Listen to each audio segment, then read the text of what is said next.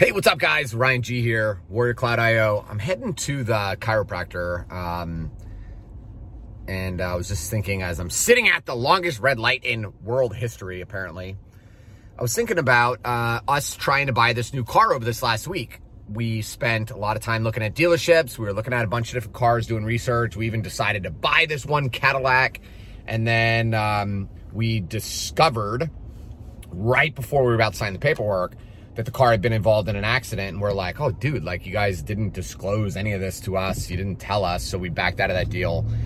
And uh, it was basically two like one full day. It was two days but one full like 10 hour day of uh, spending time trying to buy this car. And tiff was very upset. She called me or texted me and said you know i'm crying. I'm very sorry for wasting your time. And i said like and then when I got home, she was even more upset. I'm so sorry for doing this and for, you know, just just wasting our time. We had like 10 full hours that we were not able to work and like move towards our goals. And it just reminded me about this principle of framing.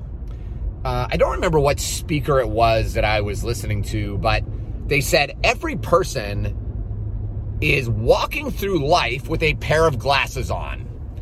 And the way they see the world is through the type of lens that they have in those glasses. So, what does that mean? We get to choose our perception of the world. If you've ever seen people that are really angry and really upset, everything that happens in their life, they are angry and upset. It's like everything just perpetuates that belief that they already have. Uh, if you see somebody who is like really racist, okay, everything that they see in life is about race. Uh, if you see, I don't know what's another example. If you see somebody who's uh, just got some limiting belief, they tend to just see that limiting belief about their potential everywhere. But then there's also other people who are looking through the lens of possibility and they see, okay, this isn't a negative thing, this is an opportunity. Uh, one of the, you know, I'm very guilty of this. I used to get very upset, very emotional, and I still do. I still make this mistake. It's one of the biggest things I struggle with.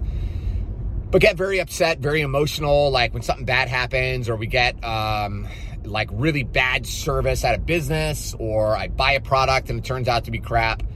And I was listening to Jim Rohn talk about framing and how, again, this principle, we get to choose how we perceive the world. And he said instead of getting really upset when you experience bad customer service, say to yourself, this is fascinating. Because I purchased something in December. I paid $10,000 uh, for the access to this person and for this um, for this training program. And it's really fascinating. I bought it. There were like some big people supporting it. And it seemed like it was going to be really amazing. So I spent the $10,000 and then I got into the program and I met the person who's like in charge of it and I was immediately turned off. It was, uh, it was just, it was just gross. So I could get really upset that I just wasted $10,000. But if I do that, it's going to discourage me. It's going to make me disappointed and angry. Or I can look at this situation and say, this is fascinating. Tiffany said the other day, was that a waste of money that we spent that? And I said, no, it was not a waste of money. In fact, it might have been the best month, best $10,000 that I've ever spent. Not because of what I learned to do right, but because of what I learned that is wrong. I said by going through and meeting this person and hanging out with them a bit and going through their training, we learned a lot of things that I will never do as a business person things that I never want my customers or my clients to feel. That's what we learned. And we could have learned that the wrong, the hard way, which is the way this company is going to learn it by having people sign up. And I—I've already told other people that were considering buying this $10,000 thing. I was like, dude, this is my experience. Take it for what you want, but uh, but I would not recommend this program because they are very rude. They say a lot of very. It was just not what I was expecting, right? So because I chose that frame, I'm able to move forward, learn from it, and, and just keep pushing towards my goals. So I went home. Tiff was upset and she was still like kind of teary eyed or whatever. And she's like, I'm just so sorry, Ryan. And I said, Tiff, She said, I'm sorry that I wasted your time. I'm sorry that we spent this much and we weren't able to work. Um, I'm just really sorry. And I said, Tiff, we didn't waste our time. What we did is we now have identified 15 vehicles that we are not interested in buying. So it's not a waste of time. This was a very good use of time because I'm choosing that frame because I don't want to be upset. I want to be focused. I want her to be positive. If I would have came home and I would have just yelled at her and said, "Oh, this is a waste of time. Do more research. Like, uh, make sure you know what we're going to look at. Make sure you research prices before you waste my time." If I chose that frame, what's going to happen to Tiff? Tiff is going to be even more upset. She's going to be crying. Then the projects that I actually need her to work on, she's not going to be able to work on it because she's emotionally distraught. Uh, so again, instead of me choosing that frame, I chose the frame of, hey, it's not a big deal. We found several car dealerships that we are not interested in doing business with because we don't like their deceptive uh, pricing strategies. We found, you know, 15 vehicles that we test drove that we are not happy with, that we don't like. Uh, they feel cheap, they feel weird. It's just not the kind of car we want. And I said, now that we've eliminated those 15 options, now we can focus on the vehicles that are still possibilities. And I said, let's you know, let's take a couple days and do some more research, and then we can go look at some other vehicles and test drive them and kind of narrow this down. And eventually, we're going to win. Eventually, we're going to find the right vehicle that she loves, that she feels good driving, and it's going to be amazing, right?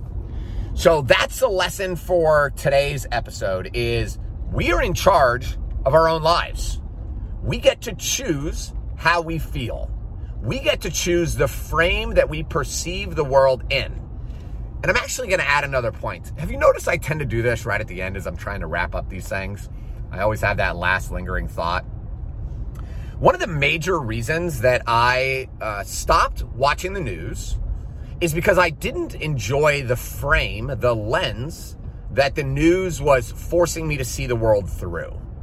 Uh, the news media makes its money through fear through um, anger, through a us versus them, right? A Fox News versus CNN, a Republican versus Democrat. They just keep doing that. It's all just fear based because fear is the best motivation to make sales. So I noticed that as I would watch the news and as I would see what, then I was heavily involved before. I was watching everything. I was watching these congressional hearings and stuff. I would get so worked up and so upset about the deceptive, evil things that some of these political figures are doing that it was really hard for I felt like growing my business was futile. Like it was pointless. Because what does it matter if they're destroying our nation and doing these things in such a evil way? Does it do I I mean this is it makes life pointless. The same thing is happening right now with the recession if you choose to watch the news a lot and hear the fear mongering of the recession, you're going to see the world through that lens of contraction. Now, we know that there's like three stages of an economy, right? There's contraction, there's expansion, and then there's a normal market. So, where everything is just kind of even. And the truth is, recessions are a normal part of history, right? after a recession, there's always an expansion. And then after an expansion, there's always going to be a period of normalcy followed by a contraction. That is just the cycle that we always go through in America. Um, so once you know that, we're not going to die from this. We're going to make it through winter, right? And instead of focusing all the, on the negative things that are happening with the economy, I'm going to focus on my economy. I'm going to focus on making my bank account bigger. And the way that I make my bank account bigger, I believe it's Jim Rohn that said this, is if I help enough people get what they want, I will naturally get what I want. It's the principle that Napoleon Hill talks about called the law of reciprocity. If I focus 100% of my time and effort helping firearms instructors make train more students in less time and increase the average order value of their students. So the get their students to pay them more money to deliver more value. If I can help gun instructors make more money, I will naturally make more money. So that's it. I choose the frame of looking at my economy and not looking at the world's economy. Because frankly, the world's economy does not affect me. It doesn't matter. I don't care. I want to stay positive. I want to stay focused, focus on my future, focused on my family, focus on the awesome stuff that we have planned uh, for our lives, for our kids, whatever. But if we choose that frame, the positive frame of my life, is the things that are happening are happening for me, not to me. That's a Tony Robbins uh, kind of line. The things that are happening are happening for me, not to me. The recession is forcing me to be leaner, to cut the crap in my business that I actually don't need.